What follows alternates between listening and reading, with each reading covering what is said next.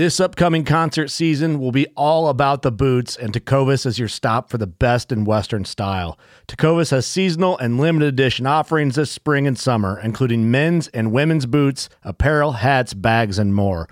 All Tecovas boots are made by hand in a time honored tradition with timeless styles that are always on trend. And Tecovas has first wear comfort with little to no break in period. It's hard to find this level of comfort paired with this level of style.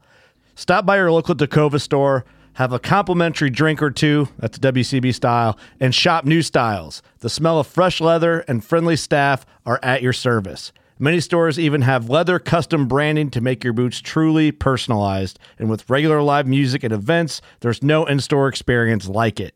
If you can't make it into a store, just visit tecovas.com. That's T E C O V A S.com. They offer free shipping on all boots, as well as free returns and exchanges, and ship right to your door. Go to tecovas.com and find your new favorite pair of boots today.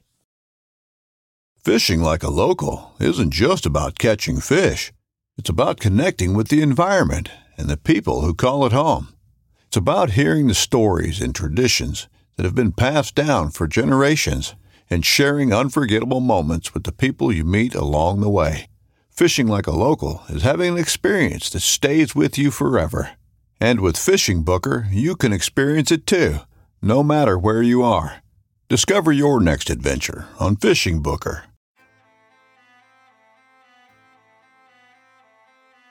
So there's a reason why I started Blood Origins. And that reason is simple. Is that I wanted to convey the truth about hunting. It brings awareness to to non-hunters that it's it's more than just killing animals. How do I start it? Brittany. My name My, is- oh, Does my hair look okay? It's fantastic. My name is Mike Axelrod. Start again. Yeah, I hated it too. Braxton, you said something in the car to me. You said that you were living on borrowed time. Hmm.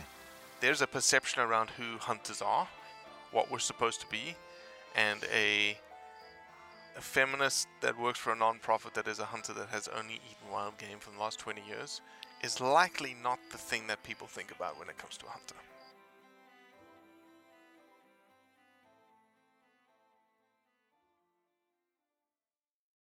Owen Bartriff is from Florida. He's pretty well known in the spear fishing world. But he decided to step out of his comfort zone, essentially, and decided to become a bow hunter.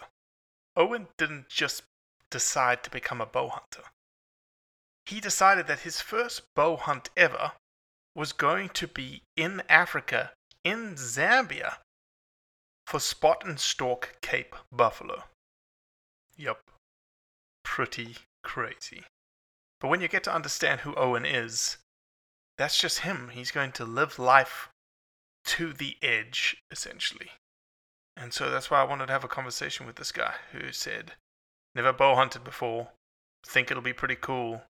Hey, I'm going to go to Africa and shoot a Cape Buffalo as my first bow hunt ever. So, you stood me up last night. Oh, all right, you fell asleep last night. This morning, I we're going to have to dig into this. It was 5:30 a.m. my time. I had coordinated for 6:30 a.m. You told me via Instagram, "I'm here." I'm like, "Well, good thing I'm up early, so okay, let's do this thing." You come across and it's this dark night scene. I get a, a random email saying I'm dropping my kids off. I'm thinking, well, who's dropping their kids off at 5:30 in the morning somewhere? Internet's not working in your area. Again, I'm like, these are just excuses after excuses after excuses. But third time's a charm. You're here six minutes early. I like it. German, in, you know, being early is on time, right? You have a clear picture. You can hear me. I can hear you. Owen Bartriff.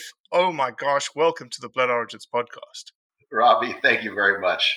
I'm not gonna lie, it's uh, I'm uh, I'm technology challenged to say the least. And so for me to even be able to get on, I had I sat here for almost 45 minutes in the same seat with my wife was able to put it all together for me. I didn't want to touch any buttons, so I just sat here for 45 minutes.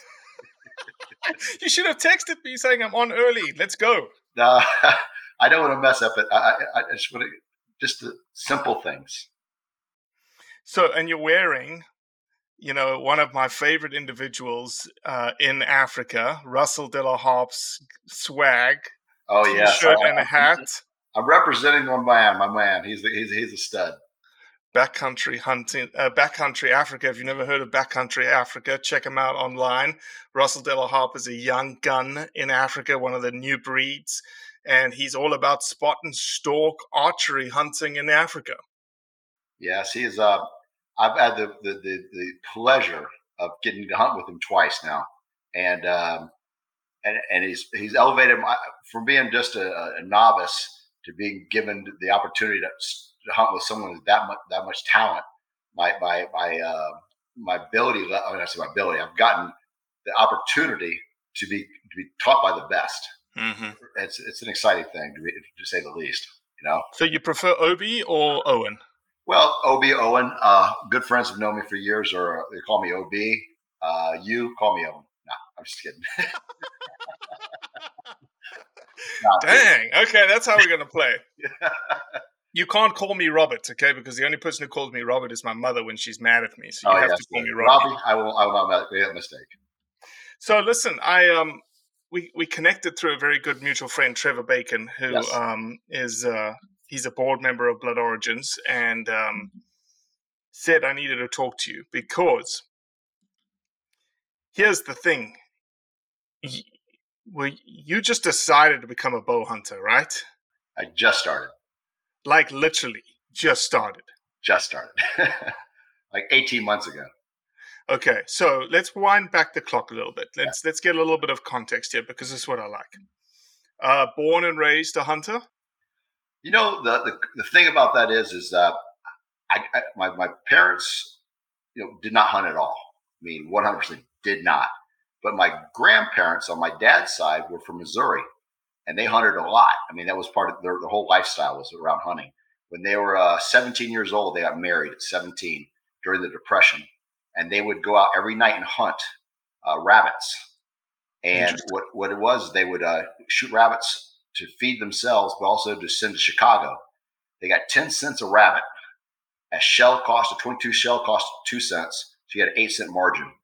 And they were, that's what they did every single night. And so they always were hunters. And, and, and so I used to go there every single summer and hang out with them and we'd hunt a little bit, but not really a lot.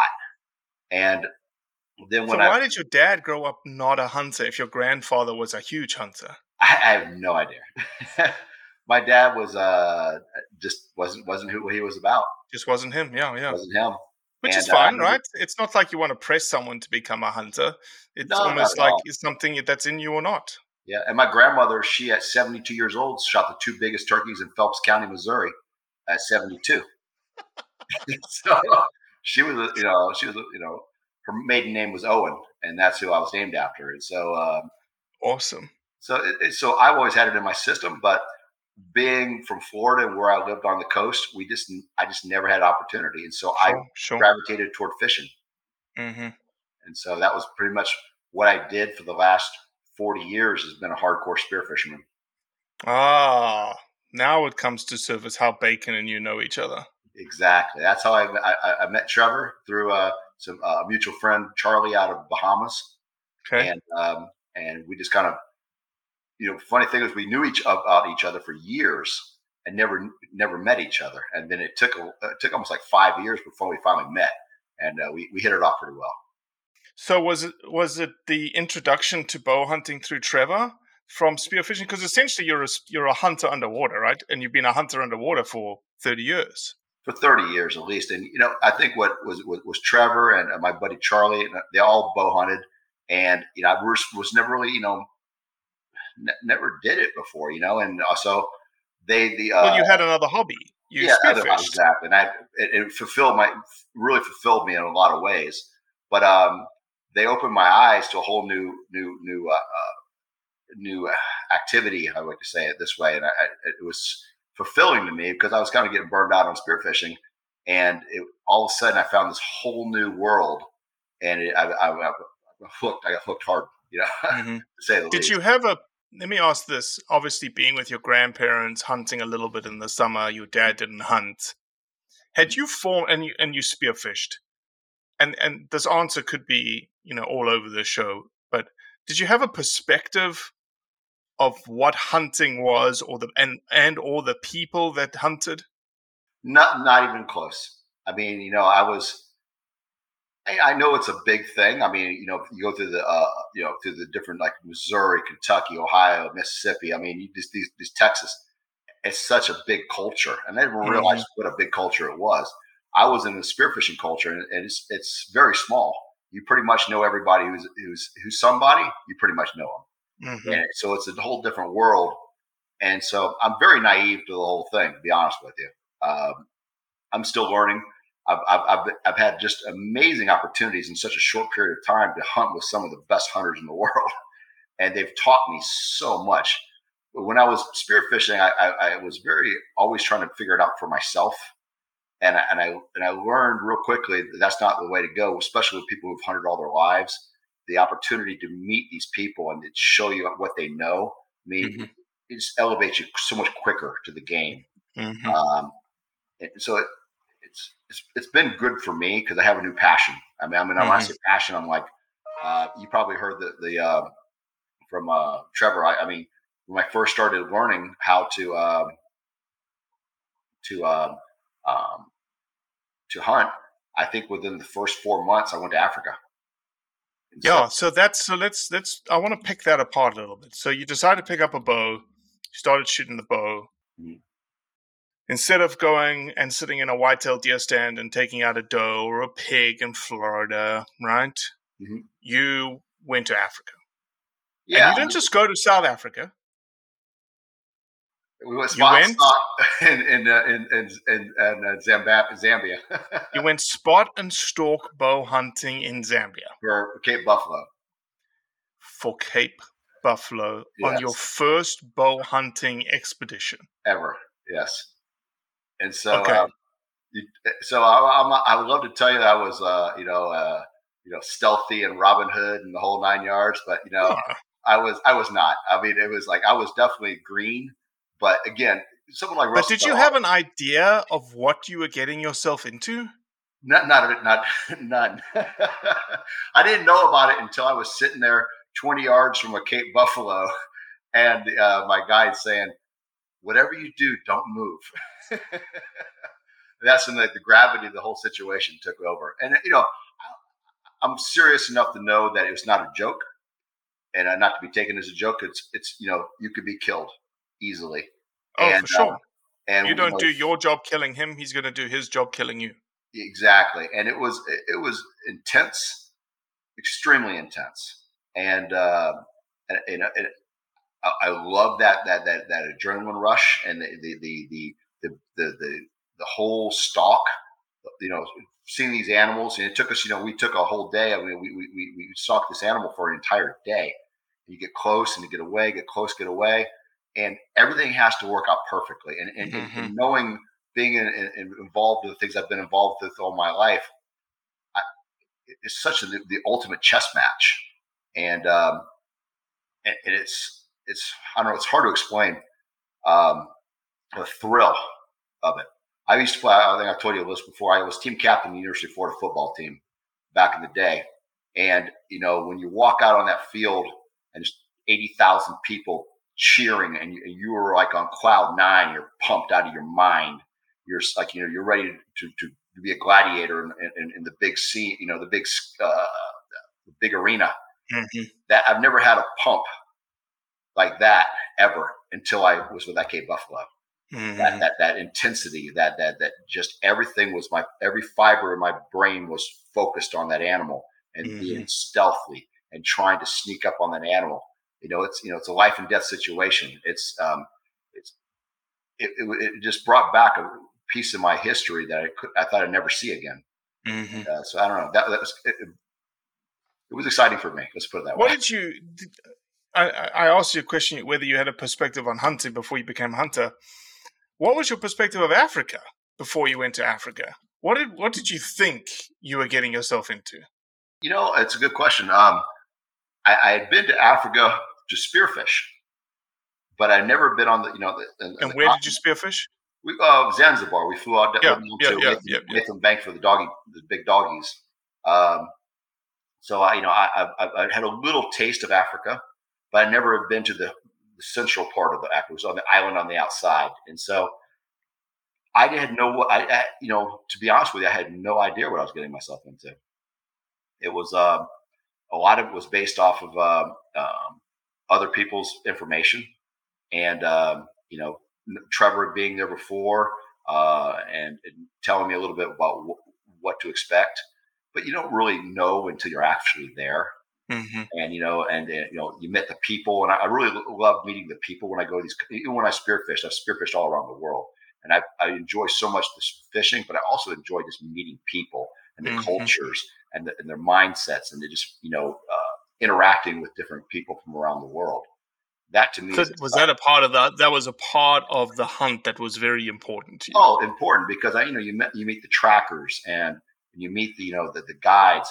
I mean, the trackers, to be honest with you, is probably the most phenomenal thing I've ever seen in my life.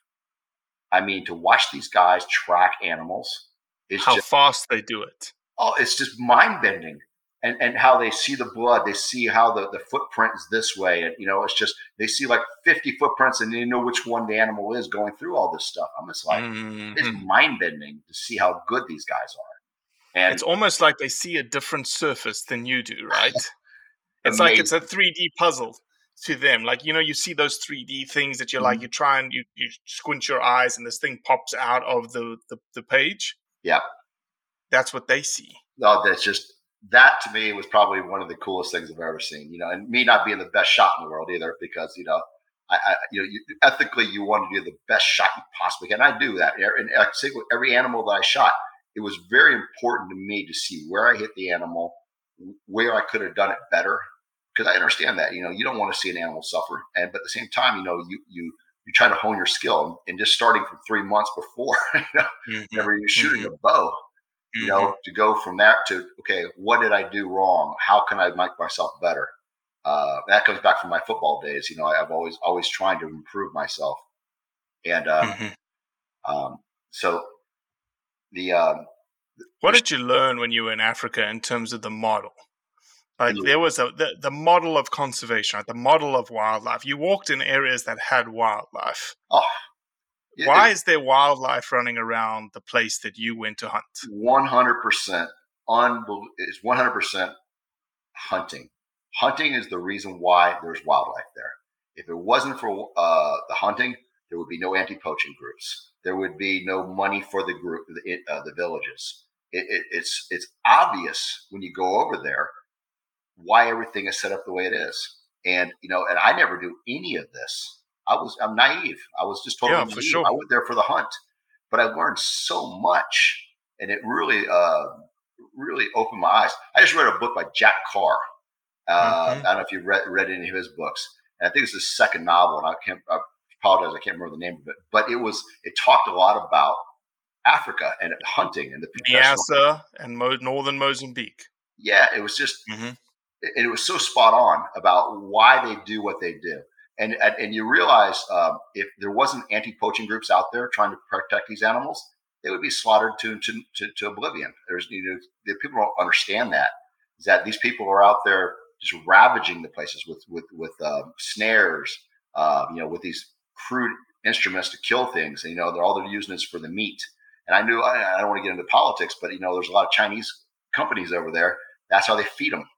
You know, people don't understand this what's going on out there, and you know, it's, it's a lot more to it than just simple, you know, game hunting or you know, trophy hunting.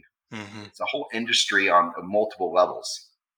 So, And, what uh, would you say to someone who said, "Oh, and you just went there because you're a trophy hunter"? What would I say? Um, Were you? Are you? I would definitely argue. There's no doubt about that. You know, I think that uh, if Would you, consider see yourself a trophy hunter? me, I would, I would, would I consider myself a trophy hunter? I think I'm an experience hunter. I like to do, do the experience. Um, I, I like the, you know, it's just not the when I go fishing. It's not just the fish I shoot. It's the people I meet. It's the groups I go with and interact with. It's the locals that I deal with. Like when we fish, we shoot a lot of fish. We give all of it to the village or to the local fishermen, and they take it and they use it for whatever they can use it for. We're just taking just an inkling of what's out there. But you know, we, we try to provide. You know, we don't try to. We try to help the economy while we're there. We try to buy things from the locals. You know, it's it's it's um, you know, if you don't, if, I don't know how you might would help me on this one. Um, You can understand why someone who doesn't understand hunting looks at someone like you mhm, and says, You just went to Africa for the first time with a bow, Mhm. And all you want to do is shoot big things. And so you're just after the trophy. You're just after that thing to go put in your Florida home and stick on the wall. Well, again, you know, again, me being naive to the whole situation, uh, you know, knowing as much as say, say someone who's been a seasoned hunter for years, you know, I, I would have to disagree. I mean, I just, I, I That's a fair statement. That's a fair statement because it was your first time. Like you didn't even. I guess you didn't even know the, the there was such a term as a trophy hunter. I didn't know there was like, like, you know, I didn't know what I was doing. I was going over there to, go hunt. I know like no different from hunting in, in, in, uh, for deer and whitetail in, in, uh, in the states, turkey in the states. And I look at a lot. You know, thing is now that I started getting into hunting, I look at the statistics. Like back in the 1900s, but where there was in Kentucky, where there was uh, there was almost no game left. They've almost hunted it to extinction. But now with you know with um, with conservation, there's more deer and turkey and uh, Mhm. game in, in Kentucky than it, than there hasn't been in the last hundred years. Mhm. I also look this because I I fish so much, and so I do know this is that in, in the states we have a lot of fishing regulations, a lot of protocols. You can fish, but you have to conserve. You can only take so many red snapper, let's say, in during time of the year. There's more red snapper you can shake a stick at anymore. Same Sure. with grouper. They put grouper on, on, on, on management. Hogfish has been on management. The reason is because there's a great fishery. And I've gone to other countries where there's absolutely nothing left. They've been fished completely out because they have zero regulations. Mhm. Have good quality regulations, manage it correctly, and you'll have plenty of game and plenty of fish for Mhm. everyone. Yeah, a lot I- of people will, will actually say to us, uh, they'll argue with us and say, when we say, you know, there's a phrase that is hunting is conservation. Okay. Mhm. And people will say, no, it's not. Actually, it's not. It's hunting regulations are conservation. And that is true to a point. Mhm. But you have to have an action for a regulation to occur. Okay. Mhm. it, it, doesn't occur in the absence of the action, i.e., you don't have regulations just because. Mhm. You have to have an action like hunting. Okay, put put some regulations, some policies, some protocols in place, just like fishing, because we want to see the resource increase, or we want to see the resource decrease, or whatever it is. That's what the target of the regulations do. They assign a purpose for a specific resource, and they aim the regulations in that direction. Mhm. Well, the thing too, I, I think with most countries that have the most difficult time with in the states, we have better regulation, better enforcement. Mm-hmm. And I know that in other countries there's less enforcement. Because I know uh, a friend of a friend of a friend, his brother lives in Africa, and one of the things he's trying to do is have more transparency on how the whole the s- situation works. Because you know, like you pay a hunter a fee or the uh, PH a fee, and the, the professional hunter, and that money will go to the concession, and, and that concession gets to give money to the village. Well, there's a lot of times there's not as much transparency of how that money kind of interacts with each other. And one of Right. the things that happens is local governments they got greedy hands, and next thing Right. you know, they, they take the money, and then the village doesn't really get the money.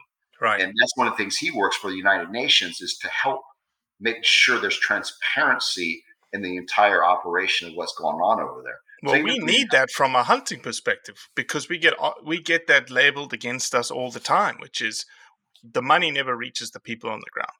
Mhm. The money never reaches because of corruption in Africa specifically. Okay. And yeah, I would welcome that, like transparency and just saying, "Hey, here, here are books, open book. Here's where the money is. This is how much comes in. This is how much money goes out." The problem is, once it goes out, like you just pointed out, it's almost out of your hands as from a hunting outfit perspective. Like You've given your 75%. Now it's up to the local government to fulfill their end of the deal. Yes. You know? Well, I learned also too is like you know I know that they tried to make partnerships. Uh, I know Russell's you know with like the local villages on the outskirts of some of their properties. They try to make you know partnerships with these guys. They help them with water. They help them with schools. They help them with education. They help them with getting their their people jobs. And so you know it's a great way that they can work back and forth with each other. You know, and mm-hmm. you know, there's no perfect relationship, and uh, but I do know there's a lot of people over there trying like hell to make it work. And I think you see success stories, and it's, and it's, nice to see. And it's nice to have groups or organizations like yourself that actually get the statistics out to people for they can, you know, you have good information versus, oh, it's the most worst thing in the world. Oh, you took the, you killed the last rhino or you killed the last elephant, you know, but you didn't, you know, I, I heard the stories of, well, they have, they have too many elephants in a certain situation. And the elephants are running around stamping, you know, eating up all the crops, destroying everything. Well, the village needs to be able to feed itself. Mm-hmm. They have one, you know, bad elephant. So what do you shoot the elephant and get nothing for it, or you give, you know, you sell the elephant to a hunter who will take the elephant out ethically. The, everybody wins. We got meat. We have um, the, the, the villages are not getting their crops destroyed anymore, and then there's actually some some financial windfall for everybody there. you know, yeah, they're yeah. going to kill the elephant either way. Mm-hmm. Mm-hmm. They're going to. I mean, you know, the the villagers are, you know, that's so there's there's a, it's a good system to be put in place. Yeah, I mean, and look, it's not the it's not the end of the it's not the silver bullet system because there are places ecotourism works better yes. than hunting. There's places that hunting and ecotourism work hand in hand. Mm-hmm. But places like where you were in Zambia, mm-hmm. no ecotourist wants to go there. It takes forever to get there. Yeah. It's malaria ridden. It's not fancy. It's tough. It's hot. There's no AC. Maybe you know, or Russell is almost like your your AC fanner, right? uh, I do learn one thing about Zimbabwe. Uh, there's no such a there's no no plant that doesn't have a thorn on it. I know that. yeah, so it's tough. You know, the the places that hunters want to go. Yes. Is places that your typical ecotourist does not want to go. Yeah. And the other thing is, here's the other crux of the matter is that when you go as an ecotourist, you want to see animals. You want to see animals. That's why you go. You only go for two or three days. You want to see animals. You want to see lots of animals, high density of animals. Well, typically, where you're hunting, animals are present, but they're not conducive for v- viewing, essentially. Yeah. You know, they're at low densities, they're not mm-hmm. habituated to vehicles. Yes it's just not the place for you to sit, turn your vehicle off, take photographs, that kind of stuff. No, I would I would definitely agree with you on that. It's um, you know you can see an animal here and there, but to really see them, I mean, like you're, you're talking about the mass numbers, it's it's not the same thing. Mm-hmm. Yeah, I agree with you. It's like it's the not every place is going to be Disney World, you know, mm-hmm. or you know where it's all just spread out for you. It's real mm-hmm. nice you know, you have a lot of areas where there's not that type of uh, situation where it would, it would be basically property that's worthless. Uh, you know, I don't know if it's a lot of it's not even farmable. I mean, mm-hmm. I know a mm-hmm. lot of places, you know, that, that especially a lot of water shortages right now. Um, that there, you know, some of these places, um, that they would they wouldn't be able to sustain anything. And I know, like this, they do with certain droughts that are going right now, what do you do with these animals that are all dying off? Right. Because, you know, you know, no, no food and also too no water. Um, well, that's just Mother Nature doing her. You know, it's it's part of the cycle, unfortunately. Yeah. Um, but you want to sustain the wildlife as best as you can. Yes, for sure. But like I say, it's been a um, you know I, I loved it so much. Uh, after three months of hunting, I went to Zambia, and my first hunt was there. And so I went back to Zimbabwe with, with under a year, and I went back hunted again with Russell. And uh, so I just signed up for another trip to Botswana. so are you going this year? I'm going to Botswana this year. Oh my gosh, dude, you're crazy. So, and maybe Uganda in February. So, uh, you're just in love with Africa, huh? I, I, I, the funny thing is, you know, I got into spearfishing. I didn't spearfish in Florida. I spearfished in Costa Rica. I just kept on going and going. I went like eight times in one year. I got, got I got so hooked on it, and I'm kind of like the same way. I've got hooked on this. I'm just I love Africa. It's just so gorgeous, and the different types of animals, and, and the people are so friendly and nice and I like being Big in the skies and the smells. Oh my goodness! And the BFE, being BFE, I love it. You know, Right. just just walking around out there, and uh, you know, so it- it's been it's been kind of fun. I, I, I'll give you a funny story, uh, just to kind of show out how naive I am. When I shot that up, that that Cape Buffalo, um, you know, I'm used to, you know, I grew up in Florida. You know, we live out in the swamp, so I'm used to being in this swampy area. So we're in a swamp, and we had to, uh, you know, we, we of course you, you butcher the animal right there, and Right. we, we had to get it across a little tiny river, and to get to, get it across the river, we had to walk about about a half mile down to a crossing where there was a land bridge to get across, and then come back by vehicle up the other side, another half mile back up. And we took ropes, we threw the ropes over the river, tied the meat off, and we pulled it across. So we pulled all this across, and we had all this piled up in a big pile, all the meat and everything. And um, so, So wait, oh, you didn't just leave the meat. No, the meat was right there. So I, I stayed. No, no, no. meat. What I'm saying is, when you shot the animal, it's Oh, not like I- you just cut its head off and left the meat no, in the no. field. Every bit of that was taken. Okay. There is not one thing left. Tripe, you know, the intestines, the stomach. Just, just full context for people that may not yes, be. we don't know. It, it, every piece. There's not one thing was left over there. Mhm. So we got it all pulled across. So It took us a while to get it all pulled across the river to the other side. So the, uh, the one of the guides took the truck back down to the land bridge to get to all the uh, all the, the, the trackers, the skinners, and everything. They would walk down the land bridge so they could cross over to get in the truck. So I said, I just hang out here with the animal and just chill out. And that was probably the first. You know, I, I learned a valuable lesson. This isn't Florida. This is Africa. so as I'm sitting there with this animal, just kind of chilling out, I have no gun, no nothing and it's getting dark. And I hear this crunch, crunch, crunch, crunch to the bushes. I'm like, oh, what the heck is that? I whip my flashlight on, and there's an eyeball this big looking back at me. Really? I'm like, oh no, this isn't pretty because I'm here by myself. I have nothing, and the, truck's down the way. So I waited a few more minutes, clicked the light bulb back on, and it's a dang big bull hippo coming right at me. I was like, oh, I run, run in the middle of you know savannah, hitting you know elephant holes, tripping, falling, flipping back up, getting back up. I was like, I ran like I mean I ran- a quarter of a mile before the, I saw the truck, and I finally hopped in there like, what the heck are you running for? I was like, get me in this truck. So I got in the truck. We drove back to where the animal was, and that damn hippo was sitting right on top of it. It finally ran off, but I mean, My gosh. I wasn't, you know, I wasn't ready for all this. This is like new to me, you know. So I, Mhm. I learned some valuable lessons real quickly that you know, this isn't Florida. It isn't, you know, this isn't Kansas anymore. so it, uh, it, it just, I fell in love with the country, uh, the Mhm. continent itself, you know, Mhm. and so I figured I'm, uh, I'm, I'm 56 years old, and I'll keep on telling these guys, you know, Trevor and you know Sterling and all these other guys. I said, you know, I got about 10 good years left of actually being able to pull a, a good hard bow back, you know, Mhm. and so I want to take advantage every minute of it, and I'm, you know, Mhm. I'm going every year until then. Mhm. So to finish this podcast out, if someone is listening to this Yep. and they're like, "Man, I want to go to Africa, but I just I can't." Something's stopping me. What would you say to that individual? You know, um, sometimes you don't need a plan. Sometimes you just gotta say, "What the fuck? I'm going." I hope you go out of cuss on this thing. We can now. there you go. So you know, I've always, I, I think sometimes again, it was very helpful for me to have people who'd already gone before, and I did a lot of research, and I and and what intrigued me is that I heard about South South Africa, and I knew about. I didn't know. Again, being so naive, I don't know anything, so I don't know. I didn't realize a lot of these are ranches, and there's and there's, and there's some different scenarios which I really wasn't keen on.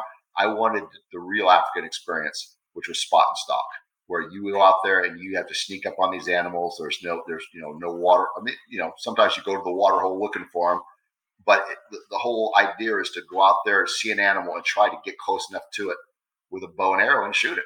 You know, Mhm. it's like um, I know this. Like I say, it's like the probably one of the toughest challenges you'll ever do.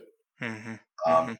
So, and again, it's for someone who's not sure about it. You just got to do it, man. I mean, just find it. The best thing is to try to find a good outfitter. And I, I was blessed, blessed to meet Russell Delahart in backcountry Africa.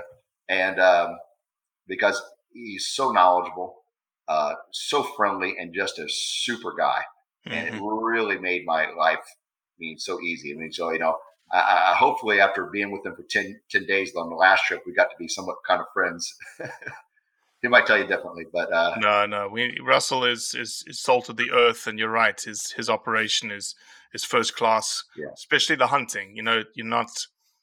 He, that's what he is good at: spot and stalk archery hunting in Africa. And if that's something you're interested in, and you're listening to this podcast, reach out to us, DM us. We can put you in contact with Russell. And um, awesome. So when is Botswana? Botswana is going to be last week of September, first week of October With Russell?